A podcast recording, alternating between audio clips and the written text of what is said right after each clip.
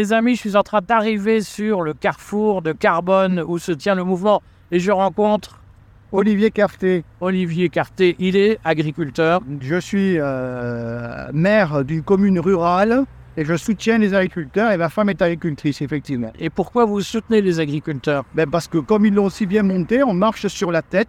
Nous avons donc une agriculture qui est une des plus vertueuses du monde. Ça veut dire quoi, vertueuse? Ben, Ça veut dire que contrairement à ce que l'on euh, raconte, c'est une agriculture qui est euh, plutôt raisonnée, voilà, qui est, je dirais, respecte les normes et qui est soumise à la concurrence mondiale déloyale, puisque les produits qui rentrent sur notre territoire ne subissent pas les mêmes normes sanitaires, sociales, environnementales, et évidemment ne pas tenir le choc par rapport à ce genre de produits étrangers qui rentrent chez nous.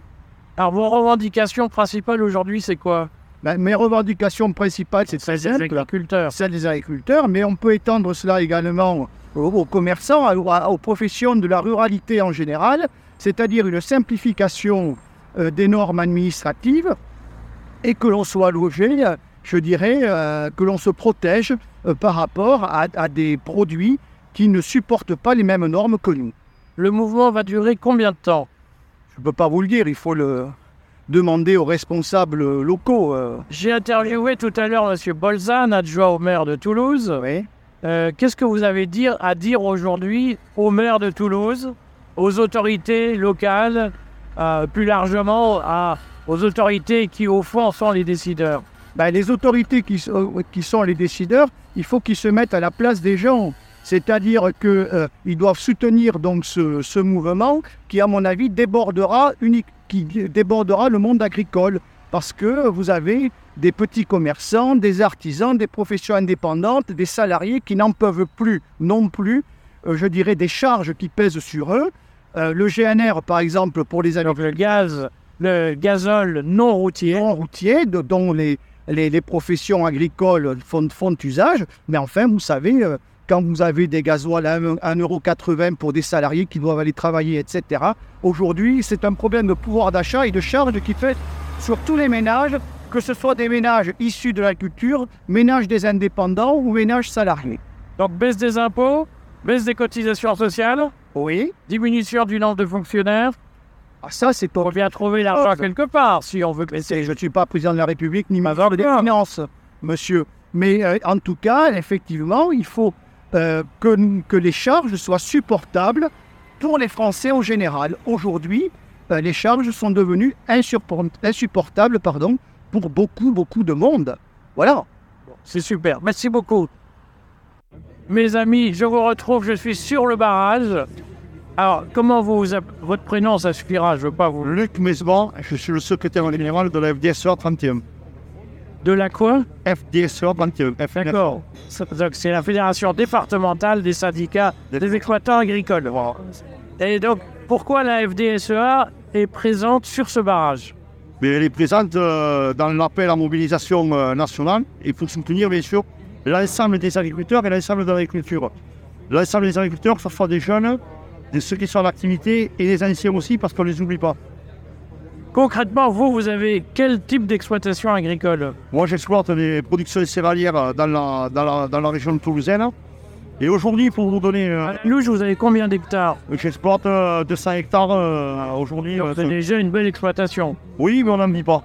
C'est-à-dire Aujourd'hui, c'est ma femme qui m'amène mon qui, qui me fait vivre avec un complément de revenus. Voilà. Et la majorité des agriculteurs de la région Occitanie et encore plus, les départements de Haute-Garonne sont dans la même situation, avec un revenu annuel en moyenne de 6 000 euros. Voilà.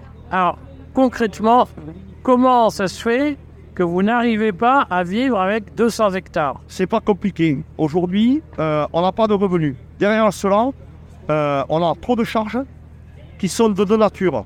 Distorsion de concurrence est très importante vis-à-vis d'autres pays qui produisent avec des coûts de main-d'œuvre euh, l'utilisation des produits qui sont complètement différentes, de protection des, plantes et des animaux.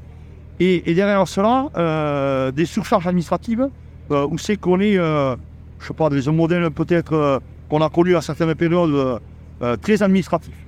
Dans ce que vous avez mondialisé, vous allez me donner une interview aussi.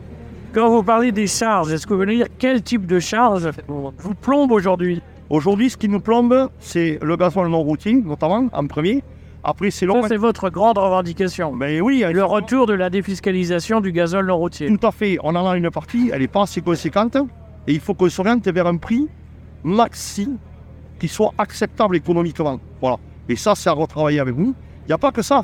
Il y a toutes les autres charges qui sont la main-d'œuvre, l'électricité qui vient d'augmenter dernièrement. Alors, les charges sur la main-d'œuvre, vous avez combien de salariés? Moi, actuellement, je n'ai pas de salarié, je ne peux pas me le payer. Voilà. Je n'ai pas de revenus, je ne peux pas me payer salarié.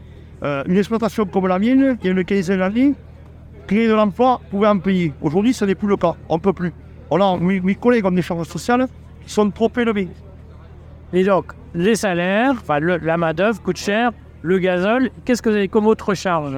Tout ce qui est euh, notamment des charges liées à, à notre utilisation des produits pour traiter nos plantes phytopharmaceutiques. Donc, c'est qu'on nous met des surcharges en, en dehors de, de la vente du produit, où on met de la redevance de pollution diffuse pour financer des agences qui font que de l'administratif et du réglementaire. Les agriculteurs, ils en ont marre. Une double taxation, si vous voulez, en plus. Voilà. Et ça, c'est inacceptable. Qu'est-ce que vous dites aux bobos parisiens, dont certains nous suivent, qui disent c'est dégueulasse, ils mettent du désherbant, ils veulent nous polluer, pourquoi ils nous font pas des bons produits sains, etc. Qu'est-ce que vous leur répondez? Moi, je leur réponds que c'est des citoyens comme les autres. hein. On mange euh, trois fois par jour. Et un certain moment, euh, c'est l'agriculture française, un certain moment, qui va leur amener une alimentation saine, ce qu'ils ont aujourd'hui dans l'assiette. À quantité, ils l'auront toujours. Ça viendra d'autres pays. Mais ils n'expliqueront pas à un certain moment aux Ukrainiens, aux Chinois, ce qu'ils veulent dans l'assiette. Voilà. Par contre, aux Français, ils peuvent leur expliquer. Euh, tailler la vôtre correctement, utiliser l'eau de façon due. Mais à un certain moment, il faut qu'on puisse en vivre. Le bobo parisien, moi, ça me pose aucun problème. Il est comme nous, il aime manger des bons produits. Mais il faut qu'en face, les agriculteurs puissent en vivre correctement. Autrement, son assiette demain, elle ne sera pas composée de la même façon. Alors, vous nous dites rien sur les coopératives agricoles, sur les acheteurs.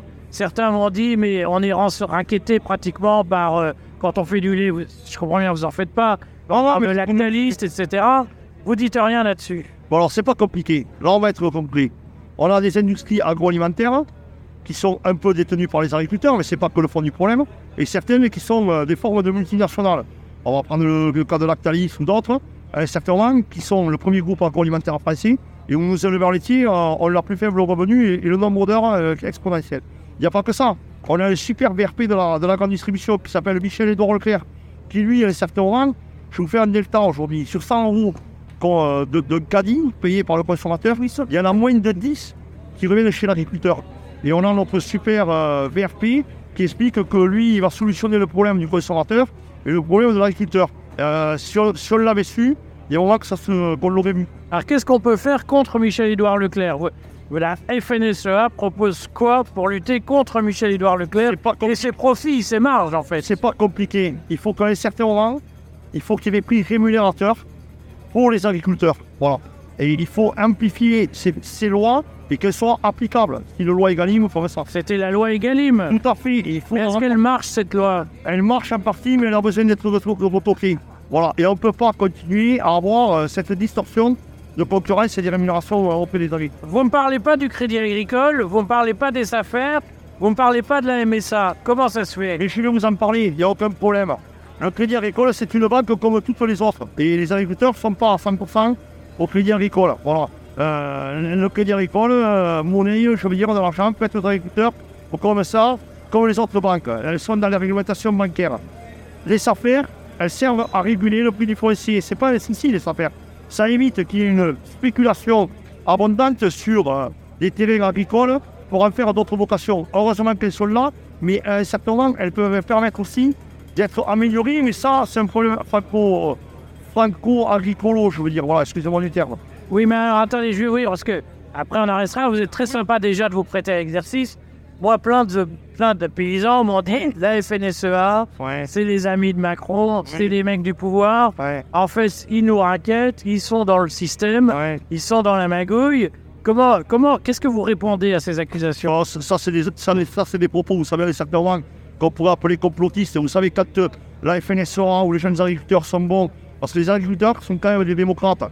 À un certain moment, tous les 5 ans, ils votent aux élections chambre. Mais attendez, la FNSEA, elle est quand même financée par le pouvoir. Mais Non, elle non. touche, elle perçoit des subventions pour son rôle dans le dialogue social, donc elle est tenue. Non, non, non, non, non. La, la- Si, si, si, je vous Je la, la, la, chambre, la, la FNSEA, elle, elle est euh, euh, élue par, par des agriculteurs qui votent en grosse majorité.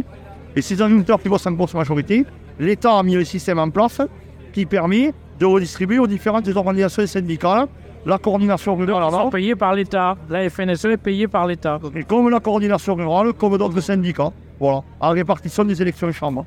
Voilà, c'est tout. Mais ça aide à être entendu, quand Mais même. je vais vous en parler du financement, et si vous en voulez, il n'y a aucun problème. Nos anciens ont mis en place un système qui s'appelait les taxes parafiscales, qui permettait à certains moments de s'autofinancer tous les services de développement. Et aujourd'hui, chaque agriculteur, sur ses cantons de céréales livrées, récupère, bien, paye une taxe qui est répartie sur l'ensemble du développement agricole. Voilà, et c'est un système qui a été mis et qui fonctionne très très bien. Mais il y a des anciens euh, procès euh, qu'a perdu nos, adversaires syndicaux, euh, notamment sur le financement du syndicalisme. La justice a rendu, euh, a rendu euh, des verdicts. Bon, je vous remercie beaucoup. En tout cas, c'est sympa de me répondre. Merci. Ami, je suis toujours sur le barrage de Carbado.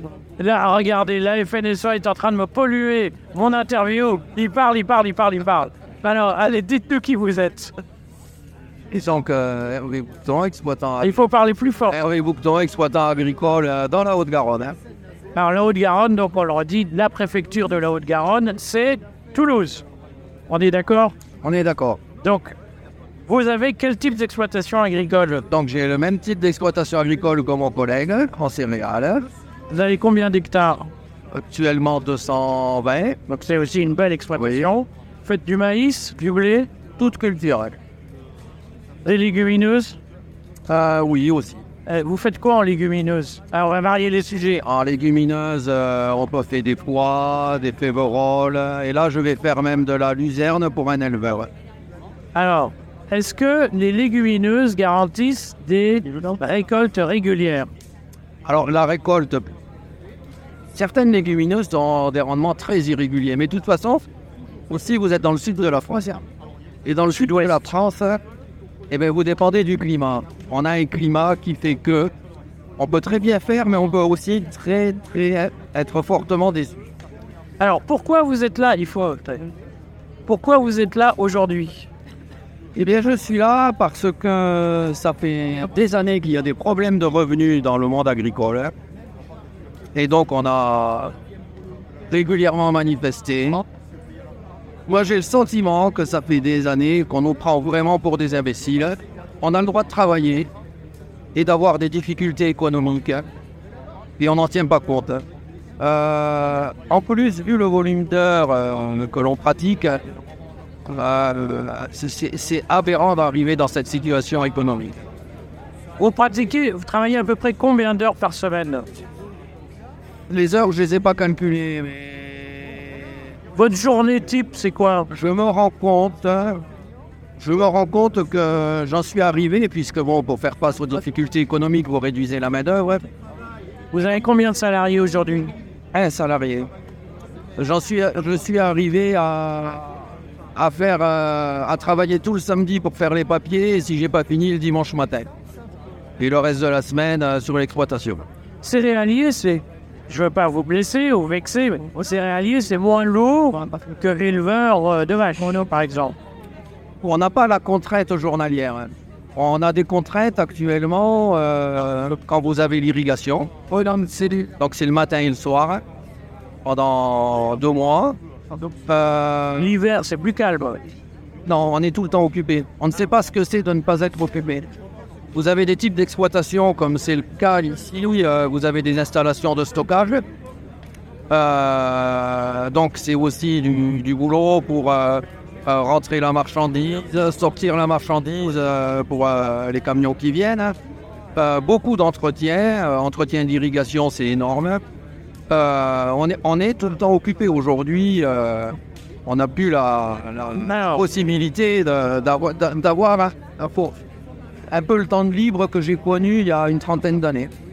personne n'en a parlé jusqu'ici, mais j'ai lu que certains revendiquaient euh, le droit de créer des bassines, ou en tout cas un accès à l'irrigation plus simple, et étaient fâchés contre les restrictions aux constructions de bassines ou de méga-bassines.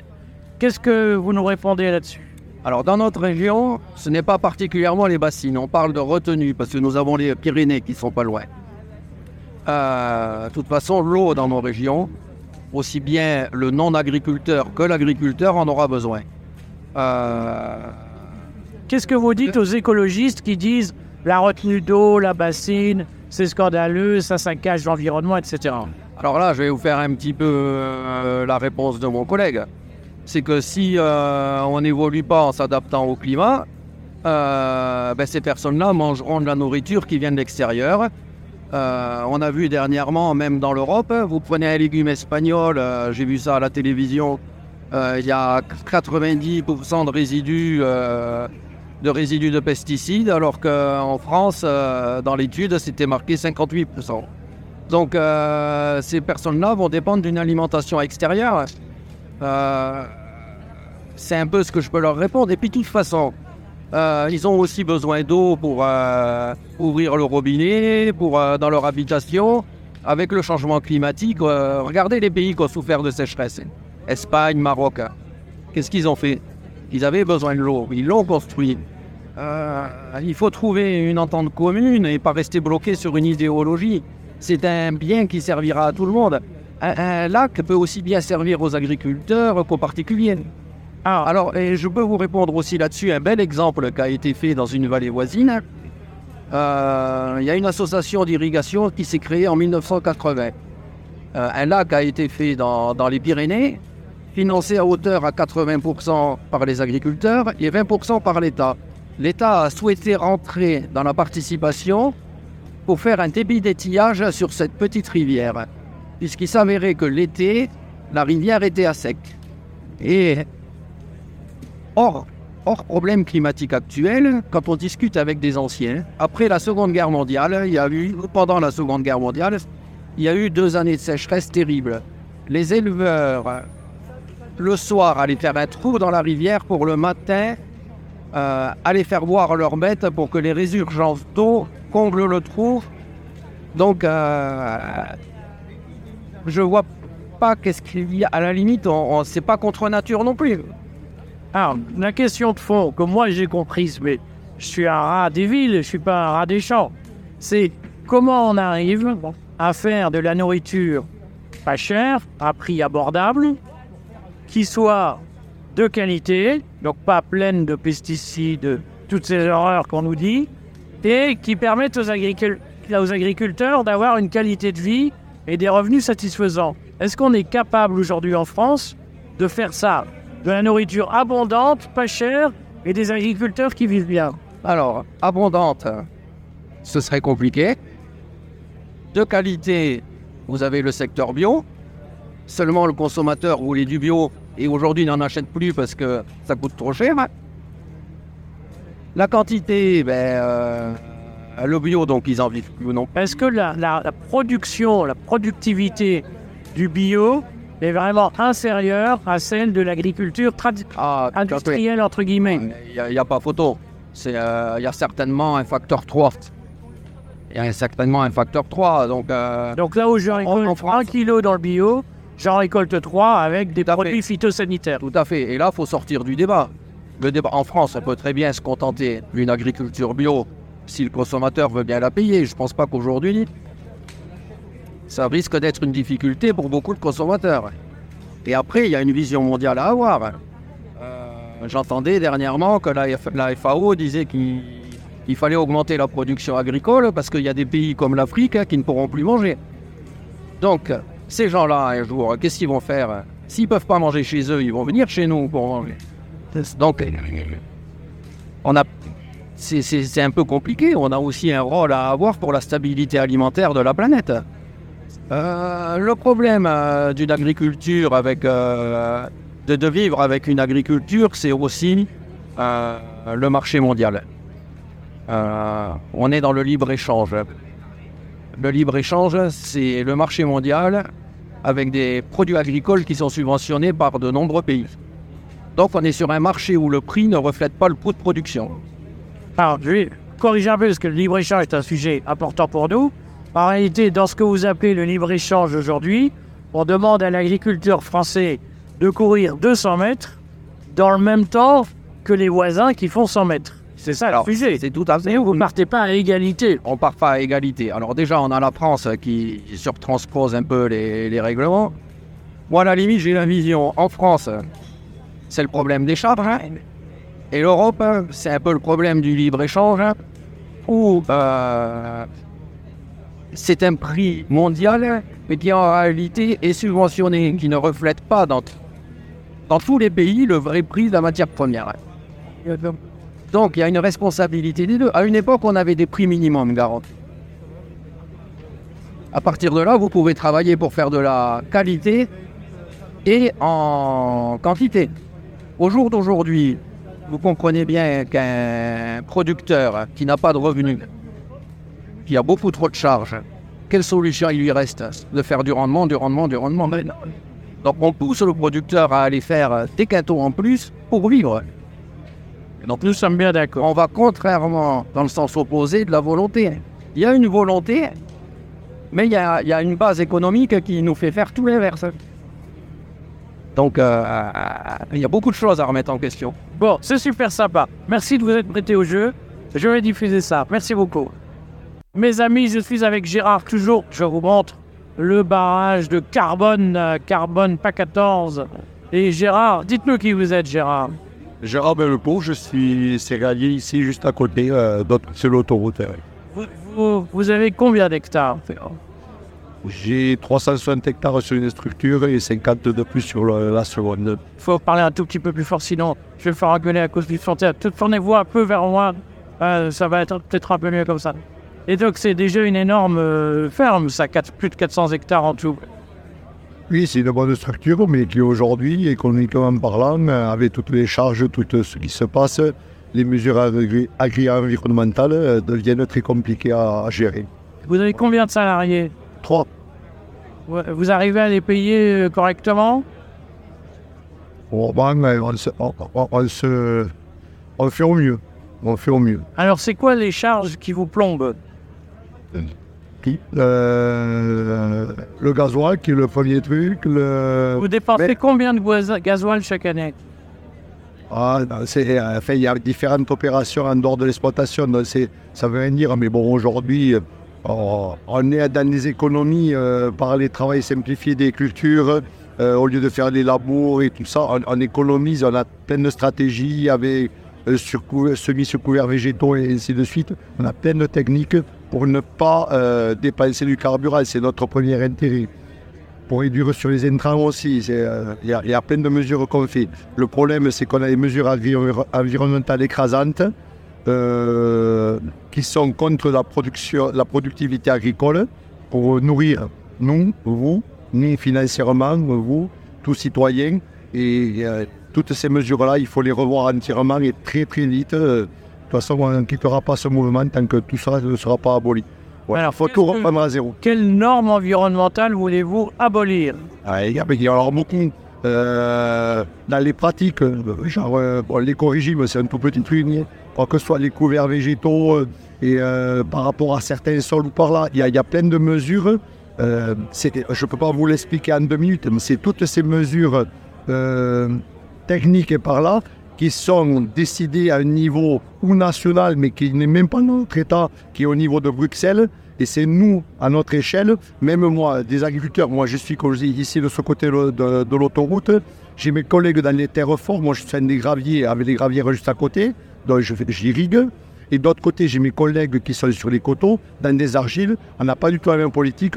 On n'a pas, par rapport à la de ne pas travailler des terres à certaines époques par rapport au taux d'argile et tout ça. Toutes ces mesures-là, il faut qu'elles soient plus en corrélation avec nos pratiques.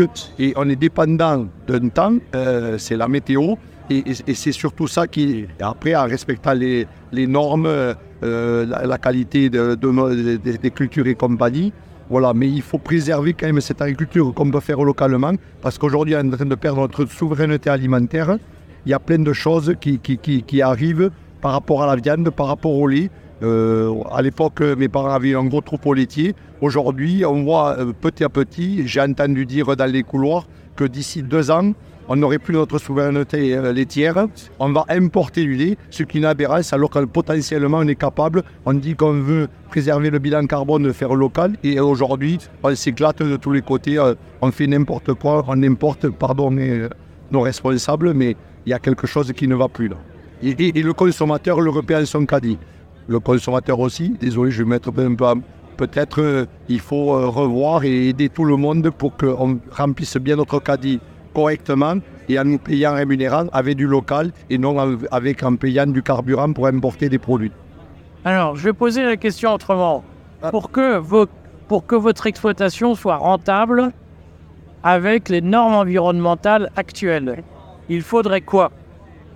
Il faut redécider tout ça autour de, de ces normes. Il y, a, il y a plein de choses qu'il faut appliquer. euh, sur le phyto et, et quoi que ce soit, je fais du bio. Sur cette structure, j'ai cent- 160 hectares qui sont en bio. C'est quand même pas Vous vendez plus cher vos produits bio que vos produits classiques, je dirais? Il y a- Il y, a une différence, mais euh, voilà, c'est propre a à une chaque différence de rendement. Ah, totalement. Euh, Le bio, c'est. Bon, il y a une qui arrive derrière. Euh, le, le bio, c'est quasiment. euh, euh, on va dire, ben, sur une- on est à 50% du rendement, quoi, grosso modo. Ben, Il faut, ah, bien sûr, en face, même si ce n'est pas les charges, mêmes charges de production, il faut une rémunération différente. Voilà, mais c'est tous ces éléments qu'il faut prendre en, compte. euh, c'est intéressant. Moi-même, je m'y pris au jeu, j'étais un des premiers, je m'y suis pris au jeu. C'est vraiment intéressant. Mais il faut que le consommateur le reconnaisse et que tout notre, euh, euh, tout notre environnement agricole le, le- le- le- le reconnaisse, quoi, ces, ces mesures-là. Non. Ça fait. Ce que vous nous dites, c'est que si on garde les mêmes normes environnementales, le prix de l'alimentation française va augmenter. Euh, non, c'est que, euh, euh, oui, augmenter, mais bon, après, on est, Pour gagner, pour gagner votre vie.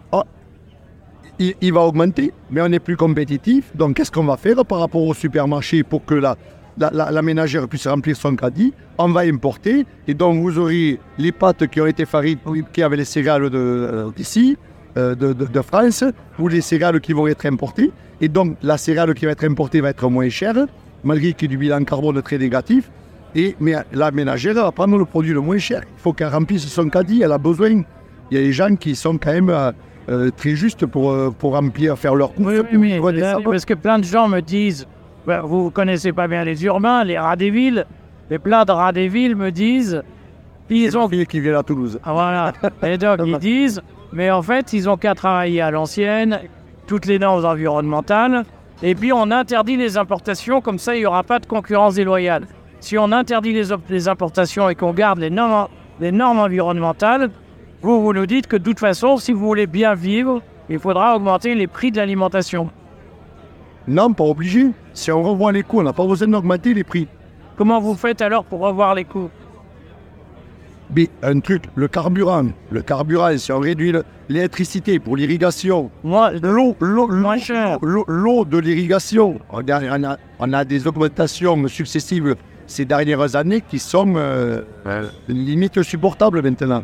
Donc on ne sait pas où on va. Euh, on est en une stratégie, on met des cultures en place au printemps entre les mesures euh, PAC, entre euh, ce qu'il va y avoir de l'augmentation de certains euh, de- de- du courant et par là. On ne sait pas au, au bout, euh, on n'a pas notre cahier des charges en mettant en place de dire bon, mais pour produire cette culture, pour faire un bilan prévisionnel, on est incapable aujourd'hui parce qu'on n'a pas les critères de au moment où on sème jusqu'au moment de la récolte, ce qui peut arriver. le coût des intrants, le coût de Hormis si, charges, hormis si vous venez vous engager sur le prix de la céréale sur des marchés à terme, on est en plein outil éco. Mais sinon, hormis ça, après, il y a des facteurs de coût de matériel et par là. J'ai discuté avec un transporteur tout à l'heure pour les camions. Il a pris un camion, un porteur, en, un an, il a pris 48 000 euros. Le même véhicule, il a acheté, c'est un transporteur, un véhicule 48 000 euros. Donc d'augmentation. Voilà, c'est plus agricole. C'est tous ces trucs-là. Bon, on va pas refaire le monde, mais il y, a- plein de choses qu'il va falloir changer. Sinon, euh, ce n'est pas rien que d'augmenter nos céréales. C'est d'autre côté de nous alléger de toutes les, mesures euh, qui nous coûtent cher, des pratiques euh, qui ne sont pas fondées, je vous dis, qui ne sont pas agricoles, et, et, et- et- toutes ces charges et, les ressources en eau. Parce que aussi, nous, ici, on est dans la vallée de Garonne, alors on passe pour des pollueurs par là, mais sachant que même le maïs, s'il consomme de l'eau, c'est aléatoire parce que c'est une période courte, ça fait pas très bien, c'est pas dans l'été, mais en face, les kilos de céréales qui sont produits alimentent beaucoup plus euh, que d'autres cultures, et on a besoin de toutes les cultures pour vivre, mais c'est pas une céréale polluante comme on, le prédit. Par contre, ils pompent beaucoup l'été, les gens ils circulent beaucoup, ils, euh, euh, ils produisent beaucoup de carbone. Et c'est une plante, vu sa croissance, son, son importance de croissance, absorbe, c'est une grande plante qui absorbe du carbone. Voilà. C'est la petite parenthèse. Il y a plein de choses comme ça. Donc, il nous faut tous ces éléments, et même avec les cultures bio qu'on fait, tout ça. Mais il faut nous aider dans ces démarches. Il y a tout à plat, mais je ne peux pas vous le dire simplement comme ça. C'est l'eau, le, le gasoil, euh, toutes les mesures phyto, c'est tout un ensemble. Tout. Mais il y a beaucoup de travail à faire là-dessus. Merci beaucoup, c'est très sympa. Avec plaisir, merci.